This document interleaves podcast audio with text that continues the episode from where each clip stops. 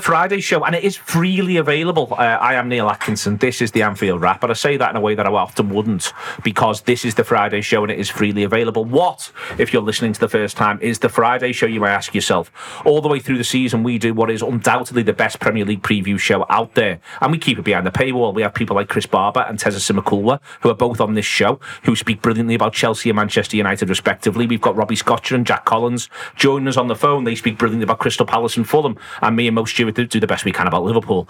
And that's the way in which it works all the way through. We do it all the way through the season before every single round of Premier League games, and we put it out. But previously, we put it out behind the paywall. Not anymore this season. Uh, the Anfield Wrap second uh, free podcast on a weekly basis will be the Friday show. That means we record it on Thursday to confuse everyone, but we do put it out on Friday morning, and it will be available for you right the way through the campaign. My point around all of this is tell your mates, get it shared out there. There's this weird Liverpool podcast that you've been listening to for years. Some of you might even subscribe, and it is time that they can share all of this, everything that you need around the Premier League, uh, coming to you right the way through the season. I've also been told, and most you may confirm or deny, it's good for fantasy football.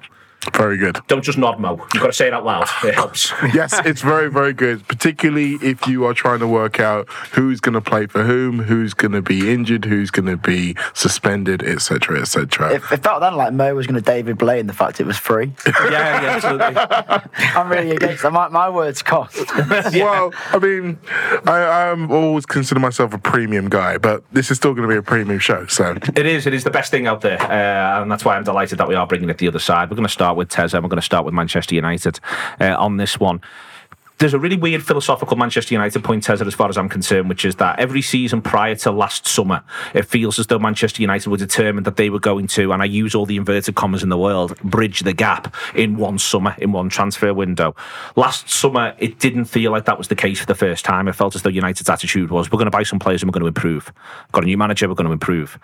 And it feels like that's this summer as well. It doesn't feel as though Manchester United are recruiting because they've got a pathway to 95 points and challenging Manchester City and anyone else who can get up there. It feels as though Manchester United's plan is incremental improvement. Is that fair? Yeah, I think that's fair. I think also one of the biggest changes that's happened is Edward Wood leaving. And I think his drive for pushing Manchester United to be a commercial success rather than a footballing success is probably they they coincided with each other and it, it was confusing from being a fan from a fan point of view looking at you know areas of the team that need to be strengthened or you could even say the manager needed needed to be strengthened for years and they were neglected. And what happened was oh there's a shiny new toy. Let's get Cristiano Ronaldo let's get Varane let's get Sancho but we need five midfielders. Or we need three centre backs and it, it was very much um, let's get the name that'll bring in people via stock shares and you know marketing and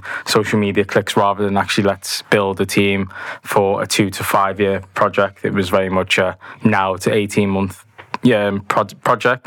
And I think even though Ten Hag's taste in players is questionable sometimes because, you know, we, see, we sign Antony for 86 million. I, you asked me why, I, I couldn't tell you.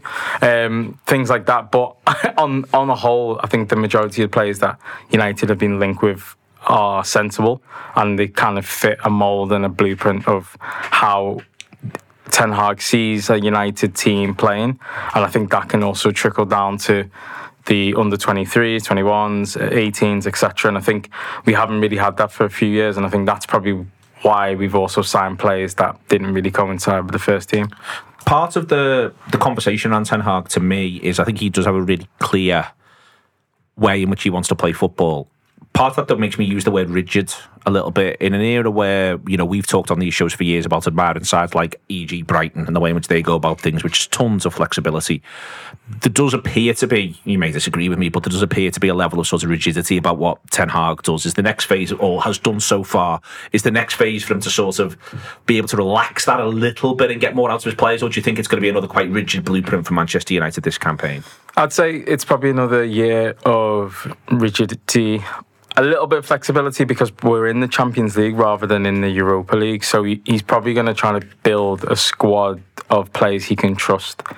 Um, last season it was very much I have to play you because I don't have any other options. Yeah. Lots of times play people other fans were saying, Why does De Gea play every single game? But it's because there wasn't anyone else who was capable who he could probably throw in at a level of kind of trust and who who not so much who won't let him down, but almost you know De Gea is even though De Gea is declined and he's not at the level that he once was, he can still rely on him to kind of be there and be accountable for 38 games, even though 20 of them he's probably thrown the ball into his own goal. that that is that's something, something else. Uh, but um, I think yeah, I think I think this season we'll probably see a little bit more of how Ten Hag wants United to play. Um, next little phase on this is the goalkeeper. Uh, I've I've noticed online when I've been um, seeing what you're up to, you very much like him. Um, I feel as though if you are talking about, for instance, being able to not necessarily be less rigid, but he's certainly much more of a goalkeeper who's involved in general play. And that to me feels as though it's going to be important for United. It feels like that is, it could be one of the major sort of next steps forward for Manchester United because, you know, with De Gea, he clearly found that difficult and was arguably also a bit in his own head about it. Whereas I don't think uh, Onana's ever going to be in his own head about this sort of thing. Yeah, as long as Onana doesn't go too far the other way, because obviously he was, you know, he doesn't play international football anymore, and, and part of that is because he wanted to dribble from his own goal, and the Cameroon coach Song said we don't do that here, and he said, well, I do, and then he got sent home. So if there's, if there's the right level of balance between, you know, knowing when to play off from the back and when to kind of, you know, reining it in and being safe, then I think we'd be good. When I grew up, it was Fabian Barthez, and he used to scare me every single game. And hopefully, it's not to the same level of Fabian Barthez. But yeah, having someone like Onana means then the whole back line can move up 10, 15 yards. And players, well, even though Maguire might leave, but players like Maguire and Lindelof who when they're on the half turn and players are in, running in behind them, they look scared. They might be a little bit more confident that they know a keeper can sweep and, you know, deal with um, like transitional balls in behind. So I think that's what Onana will probably bring to United um, in terms of like confidence for the whole team. I think what will probably happen as well is United will probably stop conceding the same type of goals that they conceded for about the last five years, being De Gea stays on his line. Anyone who gets to the byline can just drop it in six yard box. And if you beat the near post, then you've got to tap in. I think now with a keeper that's going to come off his line, that might stop ha- It, happening. it just sounds like they might concede the same type of different goal. Yeah, Oh yeah, I, it was funny when you were mentioning before about rigidity. It made me smile because Andre Onana is literally the furthest point from rigidity there Yeah. might ever be on a footballer.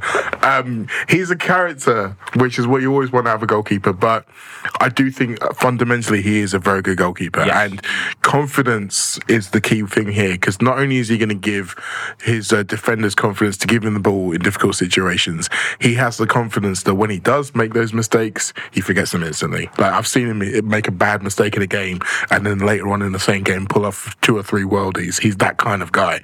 So there might be time, times where he makes a mistake in a big game and it becomes a thing. But he- he'll be fine with it. It won't be for him. No, and I do think that that's exactly what United needs. Someone who's got that bulletproof nature about him to be able to ride over the bumps. It seems to me, Mo, that goalkeepers, it's underrated, I think, sometimes how goalkeepers can set uh, the tempo for a team. It- It's interesting, you know, Barthez has mentioned there. I think, you know, the, the Ferguson goalkeeper blueprint always felt like it was oscillating. It was either absolute maniac or calmest man in the world. Yeah. Uh, Van der Sar being the calmest man in the world. And it's nice to see that he's on the mend.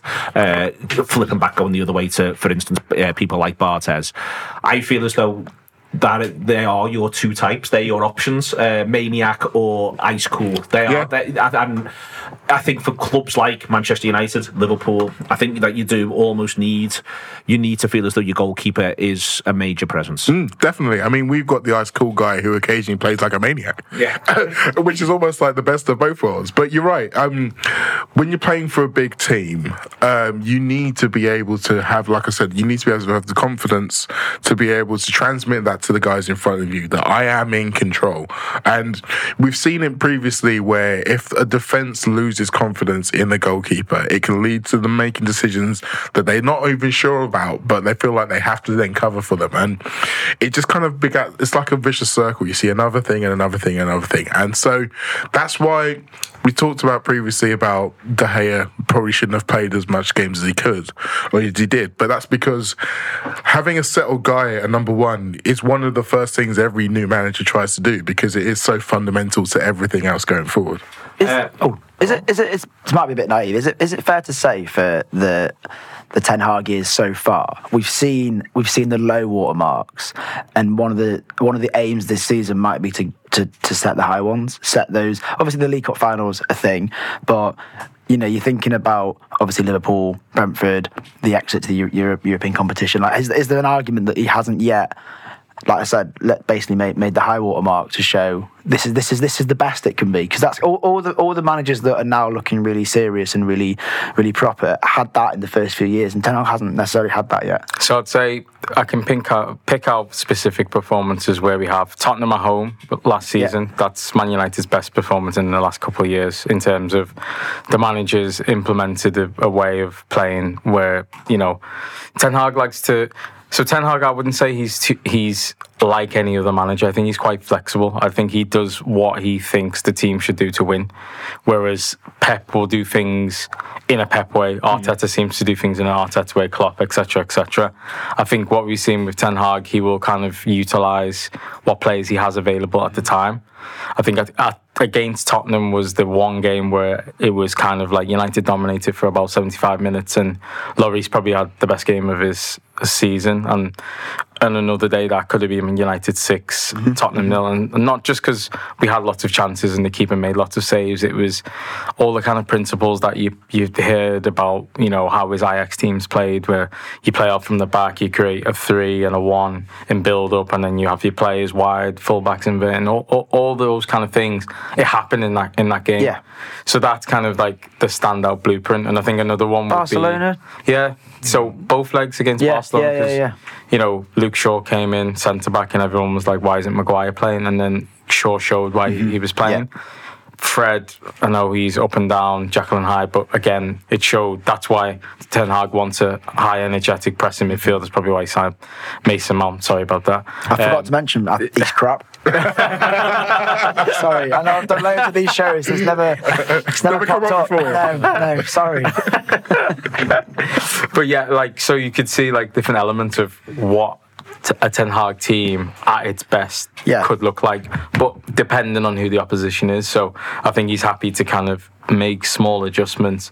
Even in the FA Cup final against City, we didn't play that well, but City were not amazing. They just had two chances and scored 2 mm-hmm. and United couldn't create after it went two one to City. But that was him changing the midfield and playing five men in Yeah. midfield with a box and one striker. So I've, I- I've seen high points, but when it's been low, it's been. That's what I like- mean. It's creating the other extremity. Yeah. Basically, is what I kind of mean. Is some big European night doing the the double against City. Those sort of like Mm-hmm. this, like you said, that Spurs game. That that in three or four bigger games last season. That's it. That's enough. I'm not talking about anything, any major sort of trophy, anything here. Just Yeah. the other side of those seven nils, those four nils, those exits. That's that's basically what I mean. I think if we played the same as we did last season, like I, I, I always think a good manager adapts to the players he has. I think naive managers are the ones who want to play how they think the team should play, and they don't have the players to do it. That's why he looked at the and thought, this, this, this goalkeeper can't play. Full stop. And I'm not going to risk it in 50% of the games. So we're just going to go and play in transition or go a bit longer. It looks like be Hojlund up front, Hoyland, uh, however it's pronounced. Teza. It looks like it'll be him up front, and then I think it looks like it's going to be about out, maybe one more in post the centre forward. But it looks like there's there is a need. I think that, for instance, one of the things you can praise Arteta for. Getting rid of players, clearing the decks, getting ready for the next phase. It looks like that's something that he could do with doing this summer. If a lot of them have outstayed welcomes. Yeah, I think the the biggest issue with Man United, they're very bad at persuading other clubs to pay for the players. I think they allow players to get to within a year, 18 months of a contract, and then suddenly make a decision, oh, I think we need to get rid of them. And then the transfer fee is quite low, or mm. they've been in such bad form that there's no kind of history to show like they're a good player.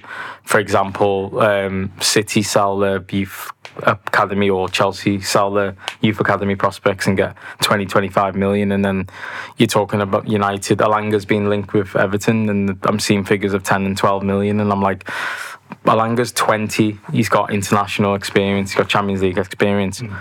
And then you've got the likes of Shea Charles. I think he's just moved to Southampton from City for 12 million. I'm like, he hasn't played any senior football. How does how does that work? Or Trafford is going to go to Burnley for nearly 19 million, but Henderson's going to go for 20. But Henderson's had international, Uh, so I think yes, in an ideal world, I think Ed Ten Hag would probably get rid of seven or eight players more, but he's probably realistic and knows that that's not that isn't feasible for me to get rid of six or seven and then bring in the three or four and promote the three or four youngsters. It's probably a case of you might see Fred for an extra year. You might see Van der Beek. I forgot he played for United and he scored a volley yesterday, and I was like, "Whoa, you got a new stri- new midfielder." um, so it, it's a case of uh, yeah, just being clever with the ins and outs. Okay, uh, excellent stuff from Tezza. It's Jack Collins on Fulham. I do warn you, uh, I recorded this before the news broke uh, that a Saudi Arabian club were offering 40 million for Marco Silva. Uh, it probably came more of a sh- shock to Jack than it did to anybody else, and you may well uh, sense that in this. I'm joined by Jack Collins uh, from Fulhamish to talk about, well, as you'd expect, Fulham uh, and matters uh, that are a bit ish. And this is the where Fulham find themselves, Jack, is that there are some clubs that get to run transfer windows uh, and get to throw the weight around. And I think every club feels that that isn't them. But even in the Premier League and even with the Premier League riches, there are there is a subcategory of clubs who have to firstly find out what's going to happen to them uh, and how much the recompense is going to be before they can genuinely plan their own business. And it feels as though at every level that is Fulham this summer. It starts with the manager and it involves two or three key players. Yeah, we're, we're at the bottom of the the domino effect, the butterfly effect, if you will, here. But I, I mean, I think that's only natural given the Premier League food chain. Obviously, not every major club goes and spends loads of money every summer, but it does mean that you know where you exist within the pecking order, and that's fine. That is just kind of how it is, right? So. Yeah, I think more than anything, it's uncertainty that has dominated Fulham's window. And I'd love to be sitting here going, I have an idea of what's going to happen in the next week. But the truth is that I don't. And I don't really think that anyone does, including the people at Fulham. The offer has been on the table for Marco Silva for some months, by all accounts, uh, at this point, and he's agreed to the terms. And there seems to be some genuine confusion in the back room at Fulham as to why he hasn't signed it yet. But whether that's angling for a better deal, he's obviously under new agencies. There's plenty kind of up in the air. I think he'll stay now. I'm, I'm, I'm pretty convinced. I think if he was going to go, he would have gone for that Al Hilal offer, which was big, big money. I can't see someone else coming in and now being able to shepherd him into, into those realms. And I don't think another Premier League club is going to come in for him. So I think his options are relatively limited in, in, in that regard. I can't see him leaving. And I think once that happens, we'll see us, you know, a pinball. I don't think Willian and Antonee Robinson sign new contracts unless Marco Silva has given them assurances that he's staying. The big question remains Alexander Mitrovic. Um, it looks like Al Hilal are coming with a third offer, 40 million euros or so. So Fulham have said that they probably are not going to accept that. Whether Mitrovic now decides he's going to kick up a stink or not is a different question. And if he does, where that leaves the club in terms of what they want. But, uh, you know, this is the thing. Fulham can't. As you say, it much depends on other clubs. I think the Saudi Arabia issue, complex, whatever you want to call it, has added a further wrinkle into this in terms of suddenly like, oh, and I know you're feeling it at Liverpool as well. You know, things felt stable, and suddenly they've come thrown in an, an offer for Luis Diaz. Now I don't think he's going anywhere, but you know, it just it just is one of those things you hang on. He was definitely set to be the guy this season, and suddenly there's all of this on the on, on the table, and it's changed the way that we look at the transfer window. So I'm quietly comfortable. I mean, I would love Fulham to make some signings. We've gone off on our US summer tour where we'll play Brentford and Chelsea and Aston Villa with zero new faces added to the pack. But I think that will start to change over the next couple of weeks. You mentioned it's starting to change. I'm fascinated by, you know, the the there's a couple of lines, for instance, knocking around on one's Calvin Bassey, uh, as an example, who's currently at Ajax, did impress at Rangers, ended up at Ajax. There's also a couple of the bits and pieces where in the in the coverage around that, I love it, it has this line. Fulham have offers in for multiple defenders at the minute. And that keeps coming up over and over again. When I was when I was preparing to speak to you, Fulham have offers have offers in for multiple defenders at the minute.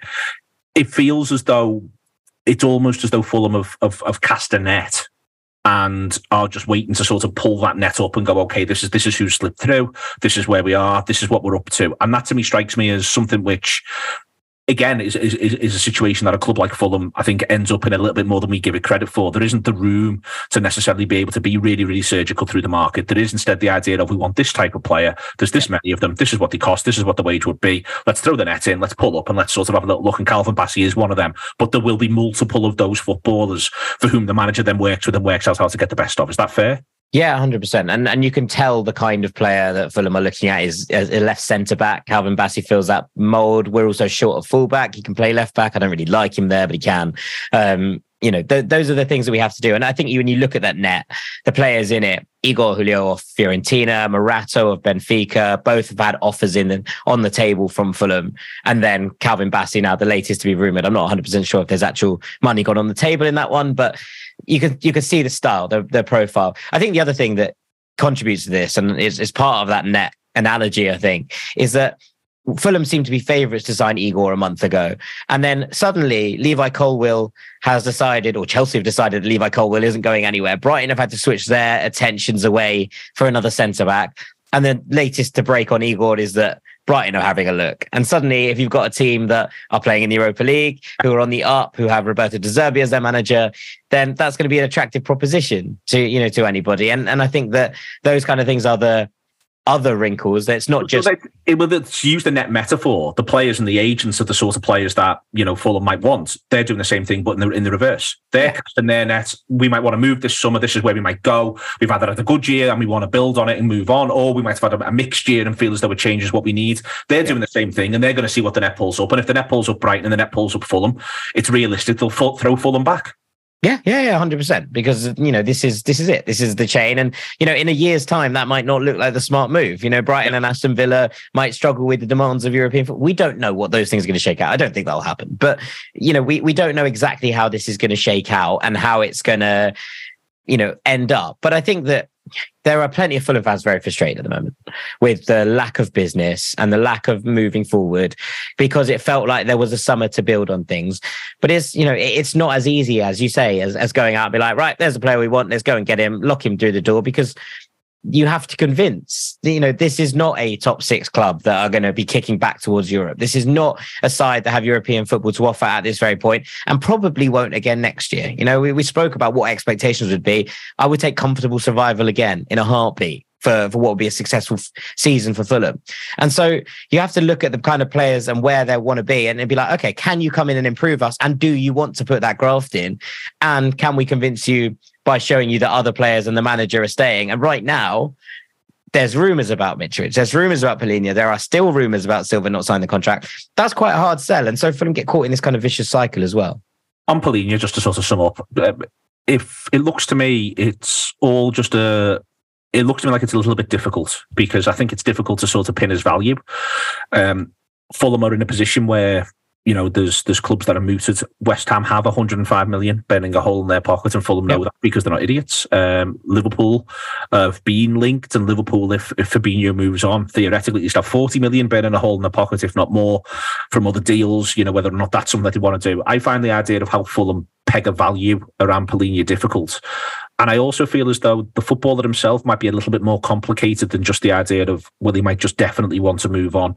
It's worked for him at Fulham for a year. Um, I, I, I, think we can sometimes get carried away that they'll always want to move on to bigger and better things. Um, I think that's been a little bit of his plan, but the flip side is, and he is a certain age and all that sort of stuff, but I do wonder whether or not he, he knows where home is, uh, in a way that I think it might make him slightly trickier to pry. I don't think he's going to burn any bridges, is my point. All the footballers might do to get a move to a European club at this point. But I don't I don't feel from the outside. You may think differently. Palhinha's not going to burn any bridges to go. Well, Palhinha left Champions League football to join Fulham. Yeah, uh, that, I think that's something that people you know kind of forget. So if he if he didn't assume that Fulham were going to get Champions League football this year, which I assume he didn't. because that's that seem, I mean, look, that, that seems like a reasonable a reasonable assumption to make on his part. Then you know you're you're looking at that and going, well, he's already traded that in at a club that he was basically, you know, at home at in in Portugal. He's obviously come to test himself in the Premier League. Now, look, I think if Liverpool came in for Palhinha and there was genuine interest, then he would have to consider that seriously. I don't think it's the same with West Ham. And I don't mean that in any sort of disrespectful way. I just think that you look at the, the, the way the two clubs played last year. Yes, West Ham went and had a brilliant victory in the Conference League and they deserve all the plaudits for that. But is he making a major step up? Is he making a major step up in any sort of sense by going to West Ham and wondering where they're going to finish in the league this year, and also coming in to replace Declan Rice, who he's a very different player too. and that the expectations of that going in under David Moyes, you know, he's got a very good relationship with Marcus Silva. There is a massive Lusophone population at Fulham of Brazilians and Portuguese, mm. and I think that all of those things probably contribute to where he's happy, and and so therefore I, I struggle with the idea that Palhinha is agitating for a move to West Ham, and and in fact, I, I, don't believe that to be true from everything that I've heard. We've had some sources saying West Ham wouldn't bid if they haven't had encouragement. I, I don't think that's true. I don't think that's true in the slightest. I think they've got cash to burn, as you say. They're willing to throw it around. There's lots of targets out there. Zakaria, you look at Edson Alvarez. I think they're just sort of, as you say, casting the net and seeing if anyone has a little nibble. And I don't think Palhinha is going to be the player that has that nibble. There we are. Uh, great to speak to Jack. Uh, more uh, from him as the season wears on, including a long chat about how seriously Fulham should take the cups. Uh, that occurred to me whilst we were talking there, Jack, and I'm just saying it now so you're still. It's coming in the late uh, That is to come, uh, but we'll get back over to the room. Great stuff from Jack. Uh, absolute pleasure having him on at every opportunity. Uh, we've done a video today, Transfer Roundup Show, which is freely available on the YouTube at the time that you're listening to this, and you should check it out where we talk about Liverpool. So we're not do too much now, Mo. For me, though, I, want to, I do want to bring Chris and Tezza in on it as well. I bet they can't wait. They can't wait. the, the, the, there's a thing I've got as I've written down here to prep for this. The the really interesting Liverpool thing because I'm about to say this phrase question marks. There's question marks mm. on hmm. Jones, Arnold, Thiago, and Elliott before you even talk about new signings and potential signings. There's a thing with question marks but often when people like me use that language, what we mean is, oh God, things could go a bit wrong. The really interesting thing about the question marks on Jones, Arnold, Thiago, and Elliott is there's lots of ways in which one or more of them they couldn't have been excellent answers, mm. uh, and it's the manager's job, I think, to get the excellent answers out of those four players. For instance, of around whom there's question marks. Yeah, I think so because one of the questions is, can uh, Curtis Jones or Mac Allister fill in and play decent long minutes uh, in a defensive midfield role, not necessarily normally a six, but in the position where that person would be? And if the answer is yes, and then we've obviously got a lot more great options, and it means that there's not quite so much pressure to get in as many heavy hitters as we have. But the, the problem is, is when are these questions going to be answered? Because yeah, I feel like there's some answers, some answers that we the public don't know, but those inside do know. But there are still some that they don't know. And when will they when will they find out to an acceptable amount? Okay, you don't have to be half time at Stamford Bridge and the answers. oh God, that's the that's yeah, your point. Exactly. Yeah, I, would rather that wasn't the case, but it, I mean, it still could be. It could be. Uh, Chris, Liverpool I've been knocked aside. I think Liverpool's plan. Henderson, I think you can put to one side in a sense.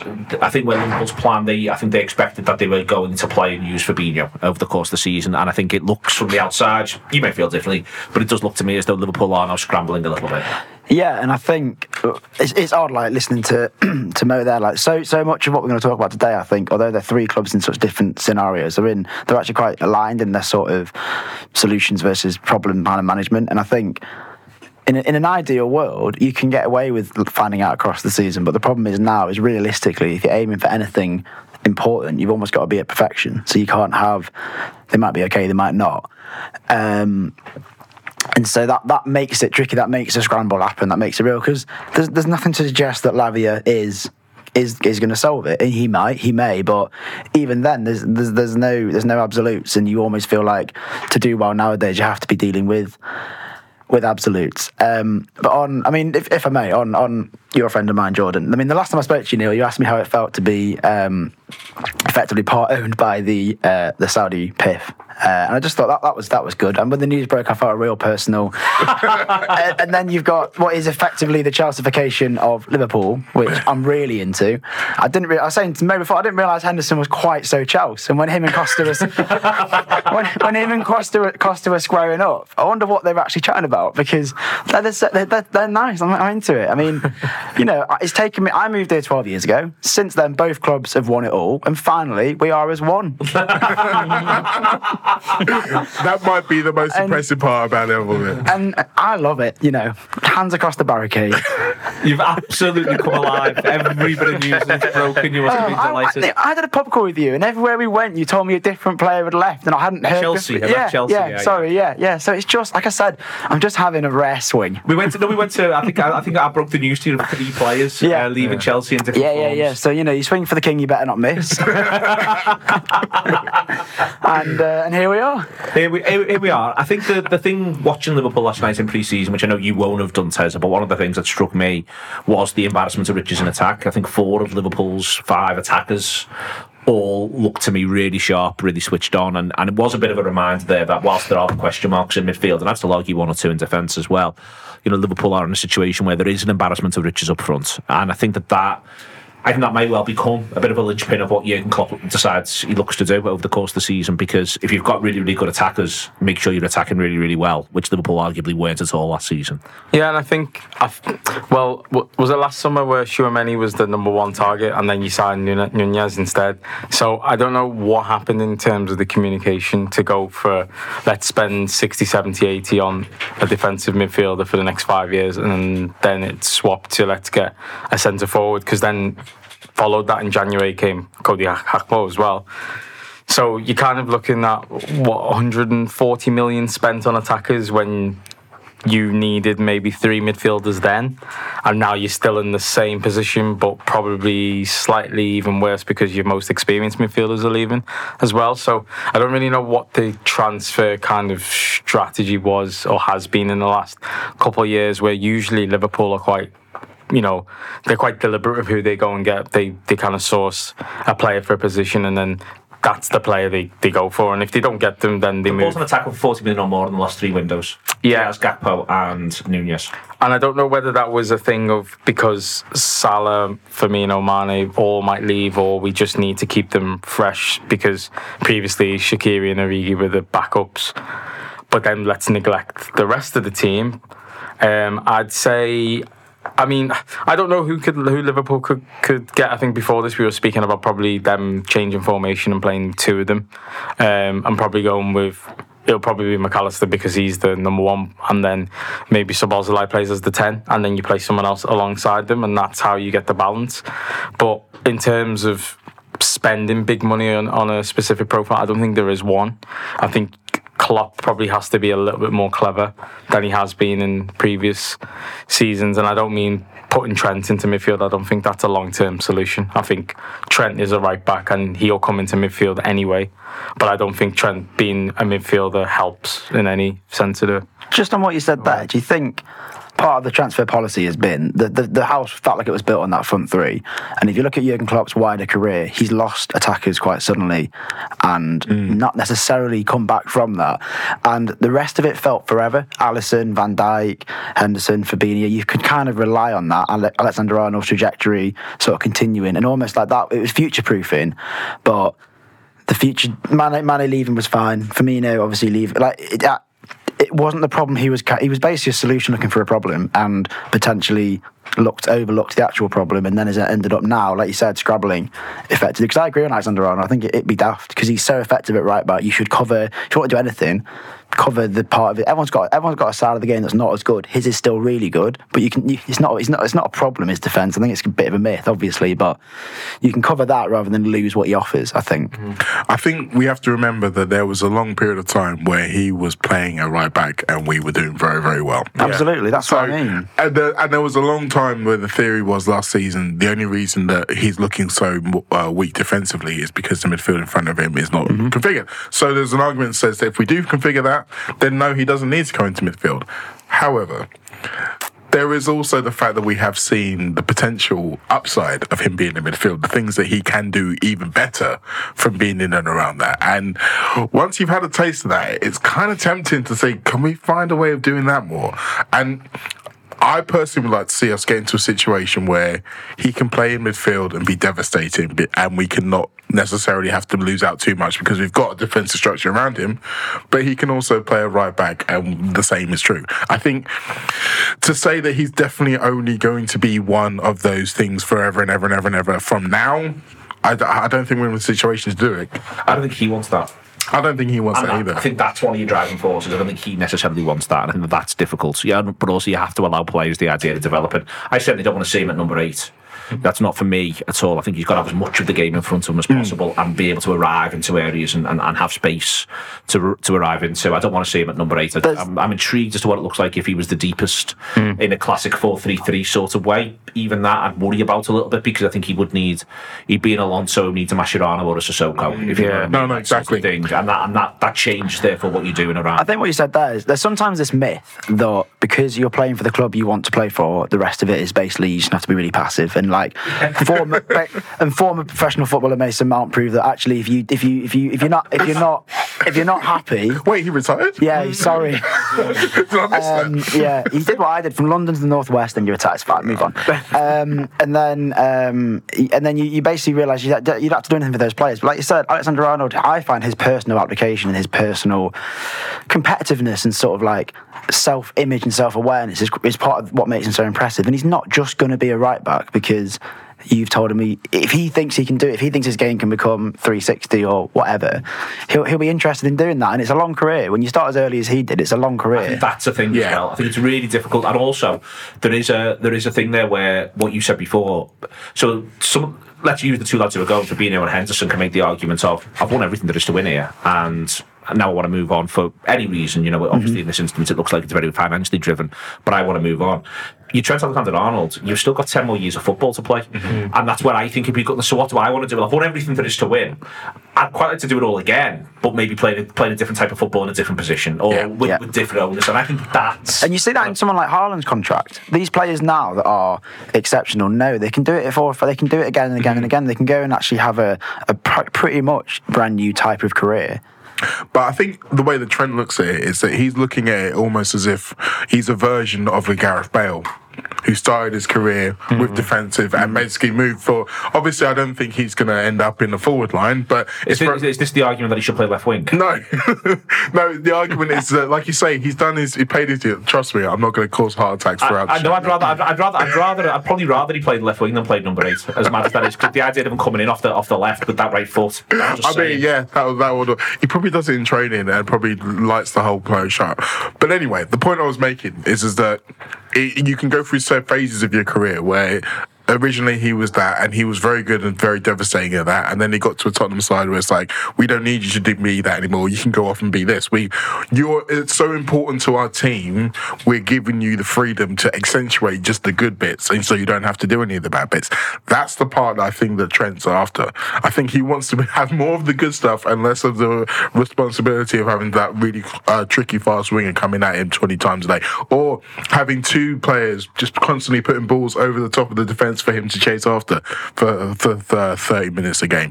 I think those are the parts he probably doesn't want to do as much. But as a as a team, it's difficult because I mean, honestly, if we'd have got Plan A and got Tchouameni last summer, we wouldn't be having this conversation.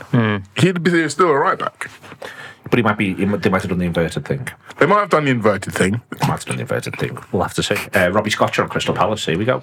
Talking to us about Crystal Palace. It is Robbie Scotcher. Uh, we've all got over the shock of uh, the perpetuation of Roy Hodgson at Crystal Palace. We'll loop back round onto that, I'm sure, Robbie. I want to start off with uh, ultimately one of the saddest bits of the summer, I'd argue, is Olise being injured. Uh, he's a footballer who, you know, is I I just think he's a joy to watch. Um, I really Yeah. do. And he's now of the age where you expect to see him kick on. Um, that it's in an in, that it comes in an international competition, obviously, probably possibly sticks in the craw a little bit, uh, and it just feels like he's not going to get a pre-season, and it might might be September, October before he's ready. Yeah, I mean, again, it's it's one of those things. We we had it with Ed, with Eze as well. Um, oh, he's in a good spot in terms of people around him to look after him, people that have been through it. But yeah, I mean, it's it's hugely damaging to us, hugely damaging to the plans at the start of the season. Um, massive disappointment because I mean he was really pushing on. And I, I, thought he was really finding his spot as well. Yeah, he had a bit of a difficult start to the season, just kind of finding his way. But he suddenly get he started to get a rhythm as Palace really got a rhythm to him, and uh, he's just such a vital player for us without him, you know, is, is this going to be something they're going to have to think about recruiting for? Because there's still no no clarity whatsoever on where Zaha's ending up. Uh, Jefferson Lerma's coming on a three. Uh, Zaha's still up in the air. I mean, it, you can feel as though it's just a short term option, but you would think that any move would involve the notion of, of maybe, just maybe, a footballer who can who, who can play that side as well as, as possibly where Zaha was. We've got Rak-Sakyi, who's coming back from Charlton. He had an amazing. He was on loan at Charlton. He did really well last year. Scored quite a lot of goals. He's been featuring a lot in pre-season. I imagine that's where we're going to look. We're going to look to push him on a bit. Um, we've got a couple of other young players that are coming through. I think we might try and blood them a little bit as well. Fingers crossed. I mean, he's he's young. He's going to come back from this fairly quickly, I'd imagine, Olise. So, um, yeah, I, I think it's only the start of the season. In terms of Zaha, I mean is he going to enjoy, enjoy the uh, Expendables League? I don't know. Is he going to go to you know Saudi or is he waiting for a big offer? Uh, the other thing that's quite interesting about that is obviously now he's left us officially. Any any obligation we had to Man United is now gone. So if he comes back to us, um, it's a new signing, so all that deal goes. So that would be quite handy. But um, yeah, I think our midfield was really starting to shape up at the end of last season. I think Jordan Ayew as well could slip into that left hand side role. Um, it, will be in, or even Jordan, um, Jeffrey Schlupp as well. I think we're only going to look to cover till Olise's back, though. I don't think we're going to buy anyone in. Are you going to buy anyone in um, or do much business full stop? It's been very, very quiet so far. Just Jefferson Lerma in, who I think is, is, is, a good player. I think he's a good signing for free. What's your, what is your instinct here? Do you think Palace are waiting to see how everything calms down? What do you think Palace are going to look to do this summer? I think it's one of those things that a, lot of our deals will, you know, it's to do with what other clubs do. So if one player goes, that might start a chain of events where other players moving around. I, I can't imagine we're going to keep everyone this summer. I mean, Wilford side, there's a lot of teams that are really struggling for centre backs right now. Marc is absolute gold, and I, I, can see someone coming in for him. Um, I don't think Eze will move. Um, obviously, there's the Doucouré rumours that are going around at the minute. Um, I don't think we'll lose a lot of players, but I think a lot of what we do will we'll have to wait for something else to happen first, and I think it will have a, like a snowball effect. But we need a striker. And I'm looking at Nketiah. We've been looking at him for a long time. There's a lot of players that we're looking at. We're not going to go for someone we've not looked at for a while. The striker thing to me is interesting because it's you know when you go through that Palace side, as you say, a lot of these footballers are, are quite coveted. Elsewhere, both centre backs arguably uh, hugely impressive. We've mentioned Olise and his excellence. You know, we've mentioned Zaha. Whatever happens there, Eze is one of my favourite players to watch in the division and yet Palace finished where they finished last season. And you know, you can go through this list of well, he'd be good for a top six side, and he'd be good for a top six side. Then every now and again, when this happens for a team, I'm a bit like, so why aren't they a lot closer to being a top six side? With Palace, it does feel as though there is one sentence here, which is I don't think it's ever entirely been settled or worked out for years who it is who's, who's Crystal Palace's best number nine. It does feel as though if you could click your fingers and do one thing for Palace, it would be bring them in an 18 goal a season striker and expect to see them shoot up the division. Is that fair? Yeah, yeah, absolutely. Uh, but I mean, you know, there's a lot of teams that are looking for that player, and, and you're lucky if you find him. You're lucky if you find a player that can do that sort of stuff. Um, and a lot of the players we've looked at that we coveted for a long time, Armstrong at Southampton, we wanted him for ages, did nothing. We were really close to Welbeck at one point, then he got injured. We've always been looking at certain players Nketiah being is, is one that we're looking at, and I think he would suit the way we played. Although I think that's a Vieira signing, really. I don't know what Roy would look at for that. It's it's it's tough. It, I mean, Mitrovic has been an absolute steal for Fulham, but apparently he's going to move on from there. It's it's hard to find that player that fits that system that's willing to put in a bit of donkey work and do do that up top for us because they're going to get the ball in all sorts of different situations. We ask a lot of our strikers because we're not always pushing the ball, playing beautiful football. Sometimes it's around their neck. You know what I mean? Mm. So, you know, someone like Mateta, he's not really good enough, but he shows glimpses and he, he kind of he keeps himself in the running by doing that now and again. It would be great if we went out and bought that player, but there's there's us, there's Fulham, there's West Ham, there's so many other teams that are around that want the same players, and we're in the same pool. it's it's it's difficult. We found it really hard to get that player. Last little thing then is then to ask about the absolute opposite, the other end of the pitch, is the expectation that they're going to look for a goalkeeper as well. Because Guaita now, he's I think he's 36, he's got one year left on his deal. Johnstone played some games towards the back end of last season, he's 30, he's never quite grabbed the position. Do you think they might do a goalkeeper or do you think they might back Johnstone? Johnstone. Uh, I, I, I Guaita will start, I would imagine, but Johnson, I think he's the one they're pushing forward. And we've got a young lad, he's 18, that's coming through behind him. He made his debut against Brighton and had a really good game. Um, I think he's someone they're going to push as the number two. Then number three, I mean, you know, I'm sure we'll pick up someone from somewhere. I wouldn't be surprised if Speroni turns up again. uh, excellent stuff. Just last little thing is what what does constitute a good season uh, in your mind? For you know, prior to a ball being kicked, still not having obviously any of the transfer stuff settled in terms of both outs and ins. Is it as simple as don't let what happened last year happen again um, and have it ever way, or do you think it's something else? I don't think I've ever sat here and predicted a Palace season and got it right. I don't think I've ever worked out what is going to go on. I don't think I, I could ever sit here and go, this is my expectation of what I want because it just won't exist. I can, all I can tell you right now is we're all level on points and it's a great place to start. And I'll be skipping, skipping to the pub on the first day of the season with all the hope before a ball is kicked. And all I want is that the South London players to play well. I want to stand up when someone gets the ball. I want to see a few goals and I want to love my football. That's pretty much all I can give you. All you can ask for. Thanks a lot to Robbie. Let's get back over. Great to speak to Robbie. Uh, Chris, we've got you in uh, to talk about Chelsea. I do feel mean. Um, we're talking about who can play midfield and where midfielders are. I think Chelsea can have a really good season. There's no Europe. I want to say that before we go any further.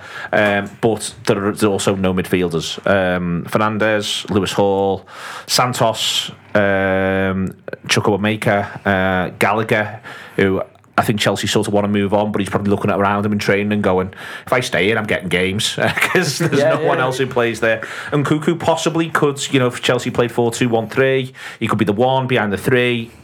Let me be clear, Chris, there's a lot of wingers. I mean, it's not often I write notes, but there's, there's so much going on. I thought I went to uh, went to 90 degree coffee and thought I better give this some thought. Um, especially when I was going to the general public, not just the the people who pay for it. Um, I think I think he probably only needs a two, and I think if you manage if you, if we manage Caicedo, which is, is looking like it should happen, whether it will, who knows, then there's, there's there's enough for the number of games we've got. Like you've said, I think Holland and Nkunku won't won't be there. I kind of think it'll be a, a maybe a two three one situation, po- possibly. But it comes back to that. It's like what I said before. I think the manager has to be has to be flexible, and I think that's part of why he took the job. You know, it's not it's not often that you get a club sort of like that are a Chelsea's profile, which you you feel like you've had an actual reset. Um, and so I think I think he will, he will be quite flexible. I think, and then that's where you get to then you get to Gallagher, and I, I sort of think I think Gallagher stays, and I think he stays because I think he's a useful player, and I think he manages to be both over and underrated at, at the same time. I think um, he. I personally think he's okay playing deeper. I think I think he's, he's he, where he where he gets a bit where he struggles a bit is when he's expected to do a lot more and be a bit more um, relied on.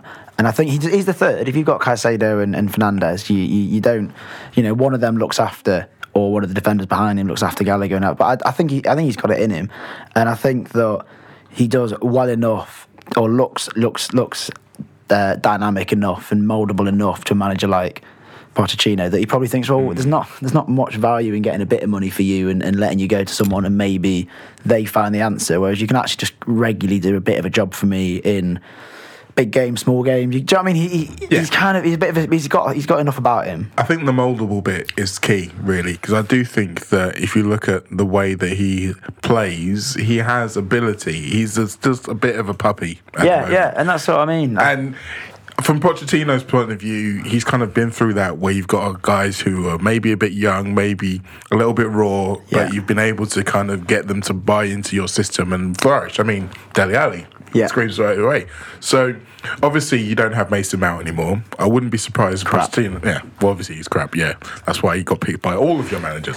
um, but Pochettino will be probably saying to Gallagher, "Look, all of the all the things I had planned for Mason Mount, that's now you." So, all of the times where I was going to be using him as the third alongside, like you say, if they've got a Caicedo and an Enzo, then that's pretty much the security, but also ball progression, ball tempo covered. So then you just need someone to do the puppy work. Yeah, and So- like I said, without excuse the point, if you harness that, it, it, it, it's, it's, it's manageable. There's no other word to use. If there was, I wouldn't have used harness.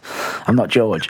Um, but uh, yeah, and, and I sort of think the thing about the Caicedo thing, which just I know we're not really on about it, is the briefing beforehand was they were going to have one swing and they were going to get it right, and they weren't going to get. And then and then already we're now in this like open bidding saga, and it's just like it's it, it's like we don't know we're being filmed, sort of thing. and that's what it feels like sometimes. Um, and that, that, that that's frustrating, but I think it will probably happen. It'll, it'll join up, and I think it's, it's he's a really good fit. Um, The thing with Gallagher for me is that midfield configuration that you said, Caicedo, Enzo, Gallagher, is the only way I can see Gallagher playing. I think so. doesn't- If he doesn't play with those, I don't think he's good enough to play See, with the others. I think there's a two, and he's the third. That's what. I, that's kind of. I don't. I don't think the three. I don't necessarily. I think coming onto the wingers and the attackers and and the defenders and, and so on. I don't. I, I do sort of think he'll he'll try and keep that down to think- the, the two of the three. My thing on that though, Tez, I, I, there is a universe where Chelsea only play forty games. And I think that this Yeah. is, and I think that this is the sort of the missed beat in the Chelsea thing when I do look at the midfield. And the, the flip side of that is when I look at therefore the number of players who play in wide areas, I'm a bit like, how do you think you're keeping all these boys happy? Because that is that that's quite a staggering number on the flip side. But Loads of crosses. yeah, The- but, but no centre forwards. Uh, not not about Nicolas Jackson. But that you just, Yeah. that, that's what I do wonder is that whether or not there is an argument to say, all right, we are going to actually cut at this a little bit off the basis of the fact that if there is a season where you can get through with just 20 and then build again next summer, it may well be this one where it's possible you only play 40 games. Potentially, but I think Chelsea, obviously, a lot- of the players wanted to leave or end of contracts or had really good offers. But I think what they've done is what I kind of criticised Leicester and Brendan, Brendan Rodgers for doing, where he's got so many players at a similar level that there's no real hierarchy. You could probably, well, you could. I could ask you what you think your Chelsea team eleven would be. You probably would pick. I need some six- more notes. Yeah, can we do, That's what I'm saying. Yeah, can we do Can that? Can I go back to the coffee shop? that, that's that's what I'm saying. You probably you probably you probably ask you and probably a hundred of people, and six or seven will be down there, but. The, fo- Yeah, the last yeah. four, five or six would be debatable, and I think that's what the issue was for Potter as well. There was still Mm, yeah. too many options, and there's no clear standout. That's he's the best winger, he's the best midfielder, he's So- the best X, Y, Z, and I think like you, the list of wingers, they've Hmm. just this. What's the guy from Benfica, Diego something? They've just signed another left-footed right winger. Get him in. Get them all in. They've got Madueke, they've got Sterling. But the, the way got- we, we touched on it a bit with, with you around like the idea of partnerships, like you said, then there's no. The problem with Chelsea is they've been relying on individual talent that isn't there. you've got five left backs. Yeah, but I mean, they're not all, obviously. I mean, they're not gonna- they're not going to play. Fucking hell, what an obvious sentiment to me.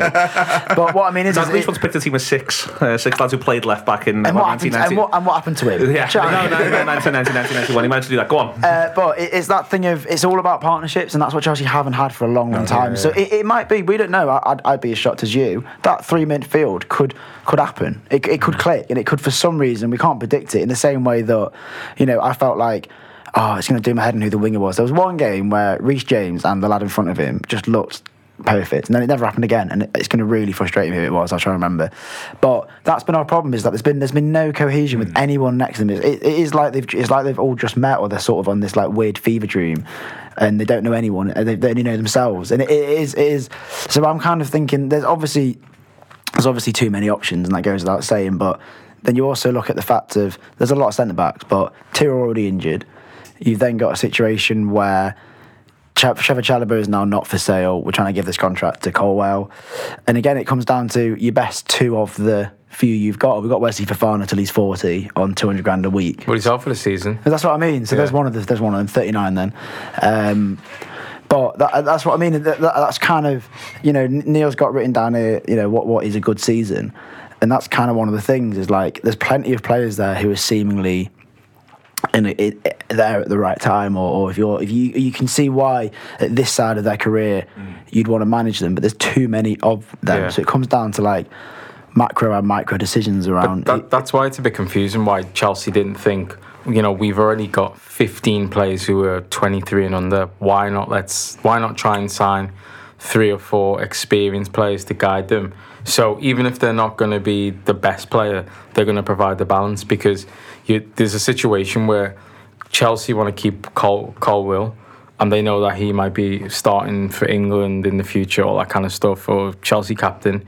But then they just spend 35 million on Badiashile, and they're probably your two best left back, uh, centre backs, but they're both left footed. Yeah. And now you've got a situation where they're probably thinking, well, we're gonna probably have to partner them with Thiago Silva, but Thiago Silva really should be on the back foot, Yeah. guiding them through.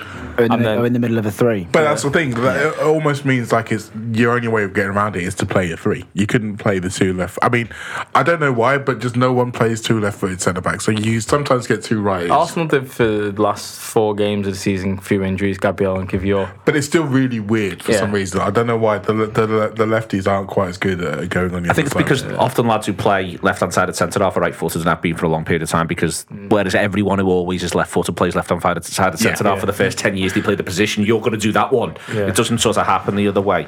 I think on the what is a good like I could easily like. I can write down let a team that's a uh, let's have Yeah. a laugh team. Yeah. Like in Nkunku and Sterling up front, both false nine and the faces off together, grafting like nothing on earth. I think would be great to watch. Genuinely, I think they're two really good players who both can score. I think that the Sterling doesn't score things uh, uh completely overstated. I think if you get him in a good rhythm, he can score. Mm. I think there's good players there in wide areas that you can pick. You know, you could then do a midfield two that was Fernandez, and I, we'll just presume Caicedo's Yeah, coming yeah. in. You know, and then suddenly you've got two good left backs there in Chilwell and Cucurella, who, if the manager, and he's a good manager, can get them. My point is, I can see uh, that's a Chelsea team worth watching. I can also see uh, what on earth are Chelsea doing? It's October, and we still don't know what the team Well, is. well, the thing I was going to say is you can make a Chelsea team that works, and you can. I would back Pochettino to do that. The problem he's going to have is what about the players who aren't in that team who don't work, who is, who aren't going to be getting any games? Because you said they're hardly going to be playing any time. Are they going to be looking to sell them in January? Are they going to be looking to be saying, "Well, look, we we can't play you, but we need you, so you stay fit"? Oh, or play centre mid. Because like I'm, I'm looking at that squad, and I don't know how you feel about it, Chris. But obviously there may well be another goalkeeper to come in. So at the moment it's still Kepa, but it's only really Reece James and Enzo Fernandez who I think are locked in, uh, like who I would say are 100 percent going to play. Yeah. Every time they're fit. It should be Reece- Raheem Sterling as well. Yeah, for I, me I think he will be. I think he will. Be. But that's what I mean. So, like, when I was hmm. sat, when I was having my little flat white before, and I, I wrote, I saw the good season one. I basically wrote as I would have said. I wrote it in one go, and I literally wrote the last two words are crucial. Just a good season, maybe even a season without metrics, just means it can't be measured. Just some progress towards something hopeful. And then I sort of went on to like, if it clicks out of nowhere and it becomes a case of like, oh shit, this is happening. This is the thing. This is competitive. That's obviously not a problem. If it looks like it's more of the slow burn, then hopefully again it's just worthwhile. Because it's hard to underestimate. I think how much has happened in the last three years from Lampard to Lampard two. This time it's personal. you, you, you, you've got you've got a number you've got so much has happened from European to relegation effectively not, not not a million miles off that conversation and that's what I mean I then put that thing if you've probably got as close to reach there as a club that's got and I think the manager knows that and that's why I took it there's also there's so much to learn about almost every single player in that squad Yeah. there are so many question marks and I like what you said because I don't think that's always a bad thing there are so there's so much to do you know we had um, Ian Maatsen last night score a brace in the in the big one in the Florida Cup against Wrexham uh, Chelsea fans, by the way, on a side note, they're really nice. We had Ben, Ian, Chris, and Connor score for us last night, which which the boys of the boys of West London will be banging to that. Um, Um, yeah. and that's what I mean. So you, there's there's enough enough for having got clear positions. We kind of said there like he's a left back who you, could you could wager as maybe last night showed he might push a bit further up, and that's not that's not it's not a nice problem to ha- uh, nice problem to have now because you've got plenty of left wingers as it is. But it's just a case of like. So that's why, and I've ended like just a season that matters, which sounds woefully unambitious, but like I think you'll get it. Just I think of, all right, this is something, and that's where the players who aren't playing, I don't. As long as it matters to them, as long as it matters, as long as he creates basically a culture, which isn't the culture of Chelsea, which has always been. This has probably got eighteen months in it. I'm either on the bus or I'm off. And then when I got off, and the next lad starts driving the bus, so it'll, it'll, there'll be enough, enough seats to grab. Do you know what I mean, that's almost what it's been. So, and those players don't know much different. So this was going to be my other question because potentially the uh, expectations are lowered for were you I'm not sure how representative you are of the Chelsea fan base in general in fact I'd like, I'd like to hope Ba- ba- not. yeah, I was gonna say based on what I know of you, not very. Um, but does this mean that there's going to be more patience for the manager? Does this mean they're actually going to give him time to put his stuff into place Well, if that's, there's less? that's the thing is who, whose decision is that? It's these owners who, at the moment, have appeared wow, surprisingly amateur. Like even the fact of so they did two, they tried to cram too much into a summer last year, and they're trying to cram the opposite of that into this summer mm. this year and such. And you just sort of think like everyone just calm down. Like again, it comes back to that thing of everyone is swinging for perfection, and they sort of think this needs to happen happen now, or we need to have identity. Or thing they're talking about uh, a new stadium you know, you know finding a new home for a few years and building that and they're doing that because of what Spurs have done. It's like but you don't that's not that's not what you want. It's not what you need. It doesn't it, it's kind of it's irrelevant. It's a bit like the Edward again just come back full circle once more like the Edward Woodward stuff of like what are you running here? Yeah. do you know what I mean? You've, you've gone and got a good manager who wants it it wasn't an easy job for him to take in in a maybe a personal sense. Maybe it was an easier job because of how he left Spurs. Who knows? But he obviously wanted to take it. He then took an offer run up at it to spend his time. You've put in these sporting directors from various sort of like quite cool clubs like Monaco and Brighton. But then you're not swinging you're not aiming for what Monaco and Brighton do. Do you know what I mean? So it's just like what is it? So I think possibly yeah because he almost is the most senior football person at the, at the club. Mm. So maybe they will give him the time of day and listen to him. I think it's probably the worst 700 million ever spent by a club in a short period of time. Like it's and can we put that in the cabinet? Is that You'll never sing that. sort of. Like think to think of the team that you had when you won the Champions League and you were going into last season thinking if you had a striker I know Lukaku wasn't the one but if you had a striker we can now mm-hmm. challenge to for the Premier League to the that was a fun team 25 and minutes. the team or the squad that you have now where you're thinking we probably still need a striker we need a goalkeeper mm-hmm. we need a right-sided centre back we need a defensive midfielder and you spend 700 million it's quite scary to be honest because I think Pochettino probably there's less pressure on it and it's probably easier for him to get his ideas across because he's got a young impressionable group. But at the same time Chelsea fans will still remind everyone that we're Chelsea and Chelsea win trophies and we can't do what Arsenal do and go three years where we go eighth, eighth, fifth and Pochettino will still be in charge so it, it might be very tough. It might well be. Uh, as a note on all of this, as Chris has said, it's 340 days, 340 days since Tuchel and Conte uh, had their spat on the sideline. Uh, feels about 3,040, certainly in Chelsea years. Thank you very much to Chris. It's been an absolute pleasure to Teza, to Mo, more of them all the way through the season if you are listening to this for the first time. Robbie and Jack as well. Uh, brilliant to get them involved. Uh, this is what the Friday show is. That's the way in which it works. 340 days. It boggles the mind.